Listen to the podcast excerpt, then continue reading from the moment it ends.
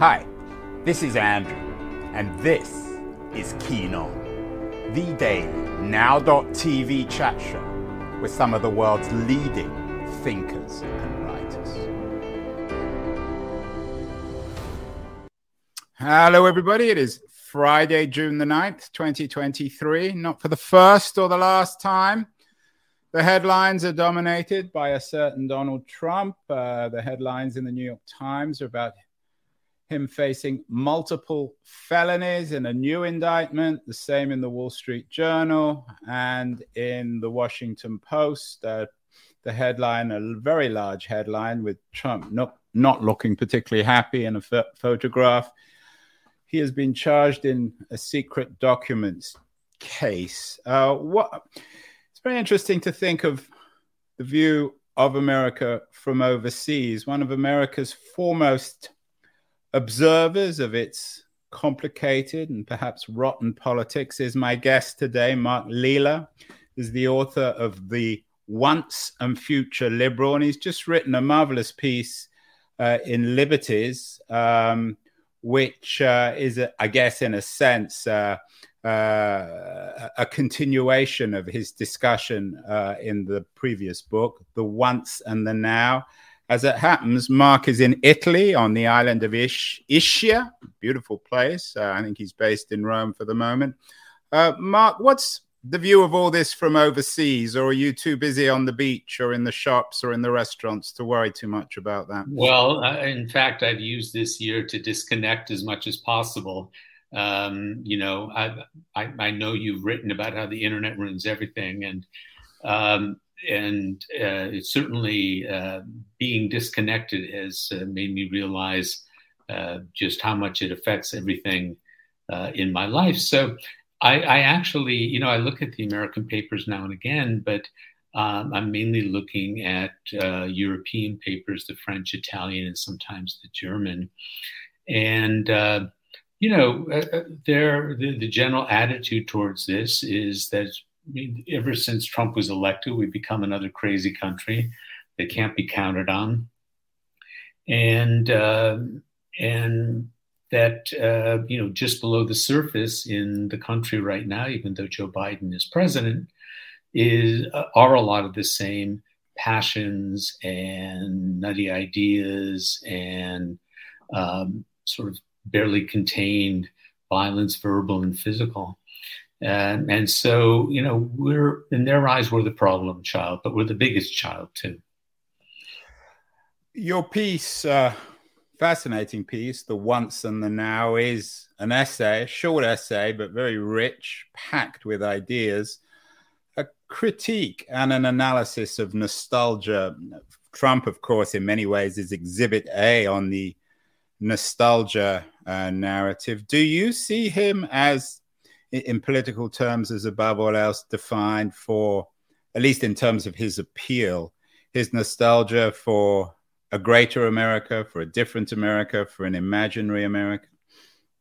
Yeah, well, you know, one thing that's interesting about, um, you know, the way the slogan "Make America Great" has been used is that uh, we're never told by Trump just what exactly we were great at and of course, there's no political program of how we can uh, be great again. And, you know, as, as I say in the piece, are really two different kinds of nostalgia. You know, there's one political nostalgia, I mean, there's one that uh, looks to returning to some past uh, that is pretty specific uh, because the political nostalgic mind uh, is under the uh, or in the grip of a kind of picture of history, where at a certain point in history there was a break, and ever since then we've been shipwrecked. So the book before. Uh, the one you mentioned was called The Shipwrecked Mind, and it was in part about sort of reactionaries. And, uh, and, and so one form is to look back, but with a pretty clear sense of what things were like, even if it's incorrect or even if it's idealized, at least it's elaborate. Um, the other kind it looks back to a past and says all of our present problems is that we've lost something, but we can't go back there. Therefore, we need to create a nation or people that show the same virtues as in the past, but in a new, more muscular and and and hopefully more successful way. And so, uh, old-fashioned uh, conservatism after the French Revolution looked back. Fascism, interestingly, looked back in order to try to build a rather frightening future. Neither is the case with Trump and his followers. Uh, there's no specificity to it. And so there's a kind of free floating uh, disquiet and a sense of people uh, who are holding back a dike and they don't even know what's on the other side, but they're convinced that it's going to come crashing through and, and affect their lives. And uh, so it, it, it's rather different. And what's interesting is that, you know, often in, in uh, you know political developments, you'll have ideas that then you know, light people up inside and they act on them. What's interesting here is that uh, there now is a class of right wing reactionary thinkers who, uh, Patrick Deneen being one of them, his book just came out. Um, and I use reactionary not in a moral sense, but in a precise sense, I think. Um, and uh, and there, uh, uh, some of these thinkers are looking to Viktor Orban's Hungary. Some of them have moved there. Uh, there's this movement of national conservative, national conservatism that links all these similar people around the world, all looking to Hungary as this example for all of us. That is followed on the Trump phenomenon. It has not preceded. So uh, it's trying to catch the energy that is somehow there in the Trump uh, populism and similar ones elsewhere and give it a direction. But I don't think that those who are writing in, in now that that vein really have understood what's going on, which I don't think necessarily is reaction in the ordinary sense, but yeah. something else.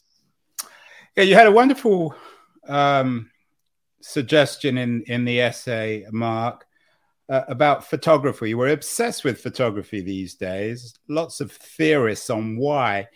You make a really intriguing uh, observation and perhaps suggestion or uh, explaining why we're so obsessed with photography. You argue that photography is an exercise in, and I'm quoting you, in anticipatory nostalgia. We foresee that come a certain age, we will want to experience an odd pleasure that comes from reflecting on what has been lost. Do you think that in some ways the whole Orban, Trump, Meloni phenomenon is an exercise in what you call forward nostalgia? Yes. Oh, yeah. Absolutely. Um, that is forward, uh, forward looking. I mean, it's not quite what I was talking about with photography. With photography, I was trying to figure out um, why, you know, trying to think through the psychology, the experience of picking up an old family album. And, you know, we, look at it and we see a, a, ourselves holding a baby at a certain point, and at a certain point, um, you know, with our arms around shivering kids on a beach who don't want to be there, and um, and trying to analyze the experience of that, of looking to the past and this mix of pleasure and pain that comes with it, the pleasure of remembering, the pain of marking the loss of, of, of some of these moments. Um, so, but the people you mentioned are for, it's not that they're planning for some nostalgia, but rather, I think the idea is to keep stoking this little engine of nostalgia that, you know, uh, that can really use this fuel just about anything in the past. And so as you move ahead, you keep referring to things in the past that somehow will help. But the further you are you are away from these events or these ways of life that have been lost, and uh, the less people have historical consciousness because they live in the present. I don't know how long that can last, and so you know, my what I anticipate is that you know these these movements will just be uh, turn into hard right parties and that the appeal to the past uh, will kind of fall away, and um, they'll just be, you know, uh, you know, in a class of movements that fascism also belonged to, but They're not fascist. Um, and uh, yeah, and and and sort of disconnected, I think, from the bulk of the population in most of these countries. Uh, this is really being fed by and uh, consumed by uh, a fringe in all these places. But uh, you, you, mentioned uh, Mark uh, Deneen and this new wave of conservatism. Aren't these people, though, and, and excuse perhaps the vulgarity of this phrase, aren't they kind of postmodern nostalgists? And they're all too aware of what they're doing, and they're not shy to advertise that, which is different from previous waves of, of nostalgia and political nostalgists that that Deneen's playing a game and and and he's not shy to show off about acknowledging that he knows exactly the game he's playing. Mm, yeah, no, that's that's. I think that's a, an important thought. Um, you know, there is something instrumental about it, which I think is, is, is what you're expressing there. Um, What's interesting with Deneen, you know, I've read a lot of him, but I haven't read the book yet because I'm away, is that um, he and a few other thinkers, there's a law professor at Harvard called Adrian Vermeule, um, what they seem to be arguing is that whatever we, yes, we've lost things in the past, but what we need is a new sense of the common good. And the common good is not, um, it has a social political uh, social welfare component to it and we need an economy that you know is more attentive to keeping uh, community together but also needs somehow to enforce a uh, sort of bounds on public public morality. And just what that will mean i don't know. Um, and there, it's very easy to see how that could be hijacked. Mark, uh, as I said uh, in our introduction, your book, The Once and Future Liberal After Identity Politics, was enormously successful and controversial. A kind of critique of progressivism, but also uh, written from a progressive perspective. I wonder, you don't really talk about this in the essay uh, in Liberties, but it occurred to me reading it that progressives are are themselves also enormously vulnerable to uh, nostalgia in the sense, and I've had so many of these people on the show, and they all basically say the same thing. It's very simple how to fix everything. We we need to go back to the New Deal, to a strong state, to whether it's in England or, or the United States or Europe, a, a social democracy, turning everyone into Denmark. Is there some truth to that? That just as the right, of course, is imprisoned by nostalgia, uh, the left is in the same situation. And that's what makes sense and explains our, our, our cultural and political impoverishment at the moment is everyone's nostalgia. Yeah, in fact, I, I, write about this in uh, the shipwreck mind. Uh, that um, you know the categories of uh, revolutionary and reactionary uh, they exist on both right, right and left, and you can have a kind of. It's especially when uh, you know a, a political force lacks a sense of program, or even more deeply, a kind of theory or view of human nature and society that they either want to protect or they want to um, get us to, right? And so Marxism was not nostalgic at all uh, it, it, was just taken for granted by Marx and Engels that history moves. And in fact, up until the bourgeois era, there were all sorts of good things that came from uh, the dynamism of human action that gave birth even to capitalism. Um, but it, after that, there had to be another stage. And so there are all sorts of assumptions about what human nature is, uh, how, uh, how people work together in society, how history moves, right? But um, the, the, progressive left today uh, has abandoned this Marxist view of what we are individually and together and how history moves. And once one is bereft of those things, uh, one then becomes, you know, looks to the past, uh, not, not just to learn like one thing we might use, but there's a kind of dreaminess about this about a past, and they and they're movable. You know, it's a movable feast, um, the past, and so sometimes it's a nostalgia about the '60s. Sometimes it's a nostalgia about pre-industrial life. Um, yeah, and so uh, when uh, the right and left no longer are grounded in a view of what we are, it's very easy just to keep pointing forward and backwards without staring the present in, in the face and trying to understand it. You're uh, a historian as well as a philosopher. Have there, ha, can you think of some equivalent historical moments where we're stuck in the past, where everybody, both on the left and the right, can't figure out a way forward or isn't able to disanchor themselves, if there's such a word, from the past? Yeah, well, uh, you know, the, the, the, the, period after the French Revolution throughout Europe is a very good example because after the terror, uh, there was this sense that history had taken a wrong turn.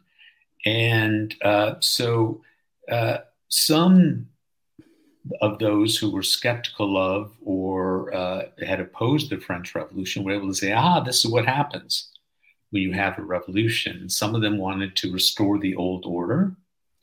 And some of them sort of withdrew from, uh, from present day society or called us to by becoming romantics.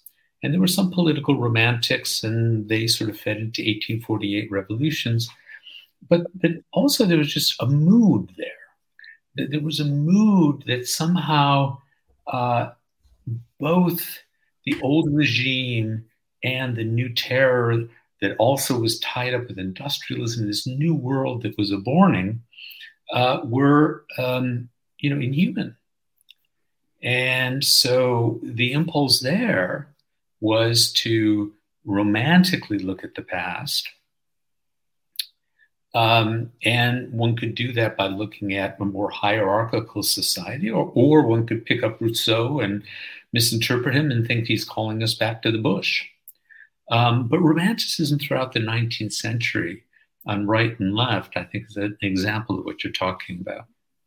Yeah, that elegiac mood uh, might be manifested among some progressives in rehashing Rousseau in terms of nativism and a return to a pre industrial society. We've done lots of shows about that as well. Mm.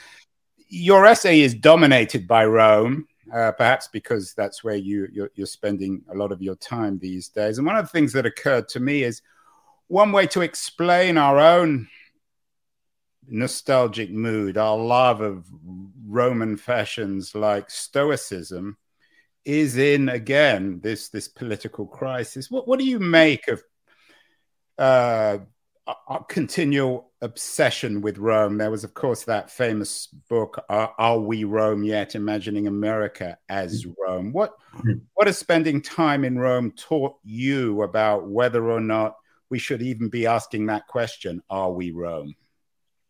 Well, actually, I think we should be because. Um, there, there's such a lack of historical consciousness whatsoever uh, at, at, present uh, that uh, I have the sense that because of who we were educated, now the way we live online and all the usual things people list, that uh, and our, our self absorption, uh, I think, as individuals you know, within ourselves, is that uh, we're losing the capacity to find parallels. You know, being nostalgic for the past, wanting to go back, finding parallels is trying to look for lessons, right?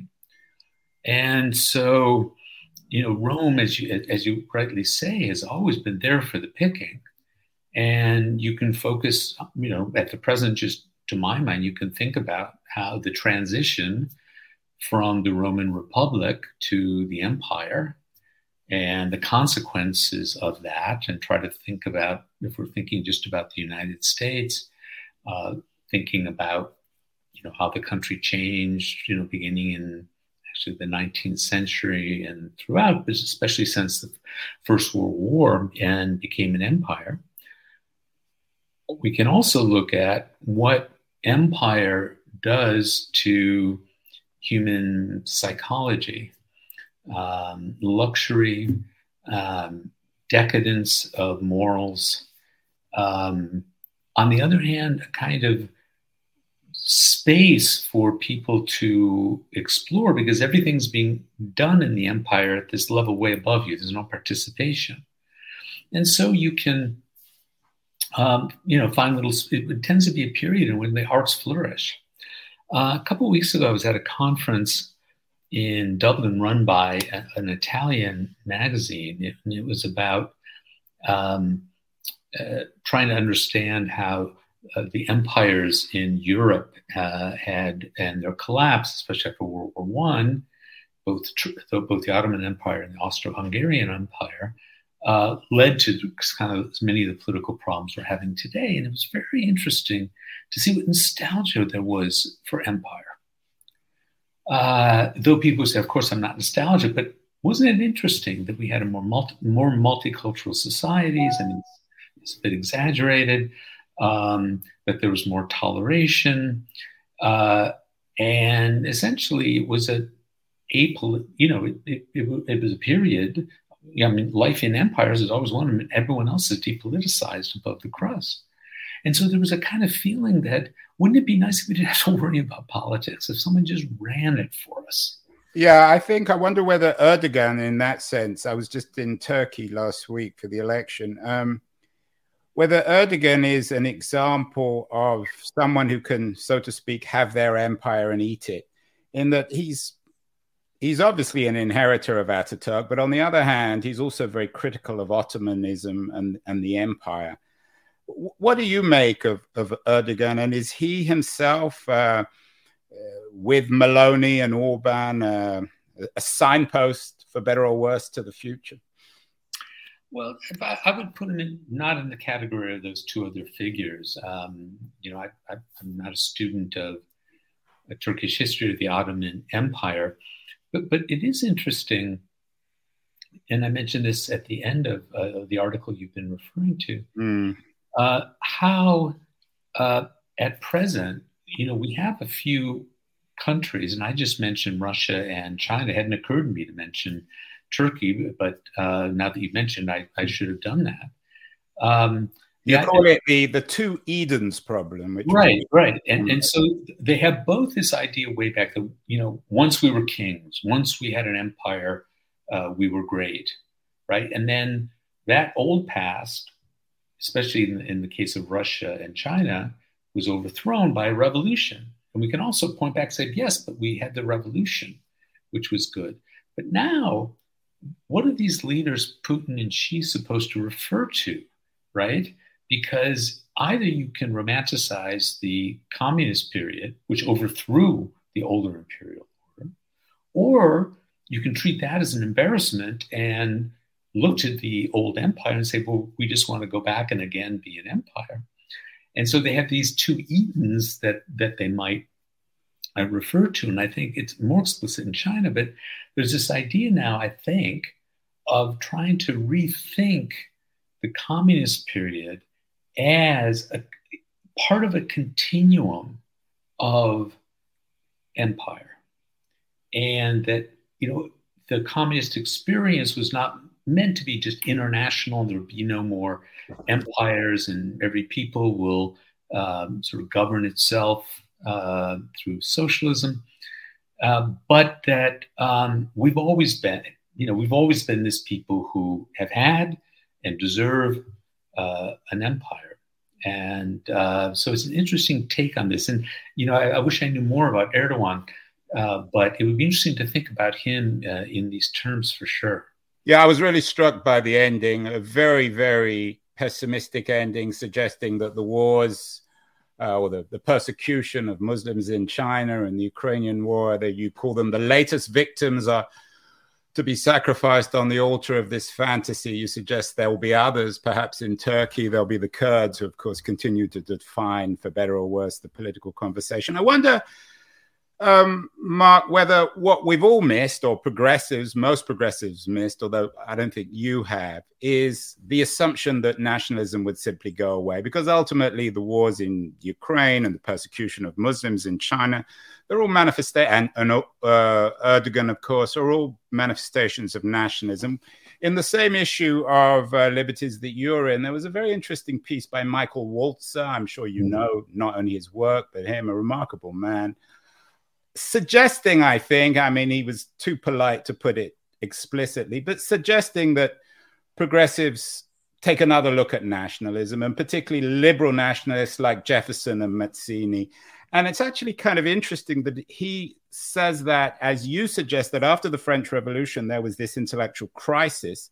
And of course, both Jefferson and uh, Mazzini were themselves I guess, in a way, beneficiaries or consequences and causes of that crisis. So, what are your thoughts about nationalism? Can we have liberal nationalism? Is that a signpost? Is that one way out of our predicament, out of this this current pre, uh, prison of nostalgia?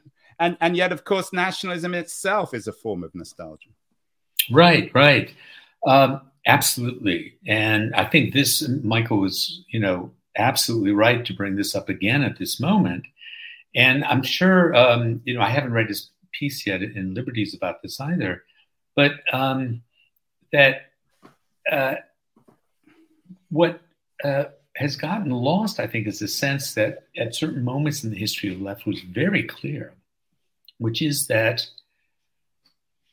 um, in order to bring about the changes you want, people have to feel a stake in their place, not just a stake in the world revolution, not just a stake in seeing a nicer world where everyone is nicer, but you want your town, your country, um, your, um, you know, you can even say the EU, um, that you you have a commitment and an emotion, an emotion that attaches you to where you are, and so bringing about change matters to you because this place matters to you. But because of the history of nationalism uh, in uh, certain kinds of, of nationalism, uh, I think far too many liberals and people on the left uh, not only uh, misunderstand, uh, well, to begin with, they haven't understood that one of the reasons they keep failing is they don't want to encourage people to be uh, sort of be committed to their own, which means distinguishing themselves from other people, right? But if people don't feel attached, they don't act. And so you need to work with human attachment, which is non rational, it's emotional, right? Um, and so they lose out to people on the right who do, in one way or another, appeal to this. And there is a history. Uh, Michael points out Mazzini. You can go back to the to the 19th century. There's a very good. Um, I'm sure he refers to this in his piece. Uh, a very very interesting uh, Israeli thinker Yael Tamir, Y A E L T A M I R. I spell it because she has a book called Liberal Nationalism that anyone who's interested in this subject just has to read. And, uh, you know, she is one of the founders of Peace Now. She's very much on the left. You have to get her on the show, actually. Yeah, there you go. And, you know, she's just, you know, really intelligent and forceful about these things. And she really makes a very good case for that, you know, and it's, it has to do with our psychology, right? That's what, getting back to what I was saying before that the left doesn't have a psychology anymore. We mean anthropology of what we're like. And if you ignore the fact that we just are attached to our own, and we ought to be attached to our families, we ought to be attached to our communities, we ought to be attached to our nations. Um, and that not only is there nothing wrong with that if it isn't violent, uh, but also you need it if you want change. And so, one of the biggest mistakes in that the left post 60s took uh, was in simply stressing toleration and difference and not understanding that to achieve the world they want, in which people are more tolerant, you also need them to be committed to building a world together. Final question, uh, Mark. Fascinating uh, conversation. You talk about attachment to our own, but you and I are talking. I'm in California. You're in uh, you're in the Mediterranean on an island. We have a lot in common. We probably know lots of people in common. Gellner, of course, famously argued about nationalism that it represented this convergence of uh, a sense of identity with the actual politics of, of the industrial world, so that, that geography became the central political fact. These days, it isn't. These days, you and I have much more in common than uh, people uh, in the middle of America. So, when we talk about attachment to our own and nationalism, what happens if we're more attached to people? If I'm in San Francisco and I'm more attached to people in Berlin or Rome or or London than Kansas or, or, or Dakota. Th- then what? Then how do we rethink politics in a progressive sense? Do we just fall back on a, a rather flabby internationalism, which never seems to work?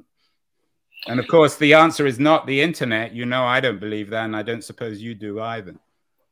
Right, right. Well, what is happening, I think, is we're having a new kind of empire, if you like, develop, you know, around the internet and these corporations that kind of determine all these things in the way we live and escape regulation.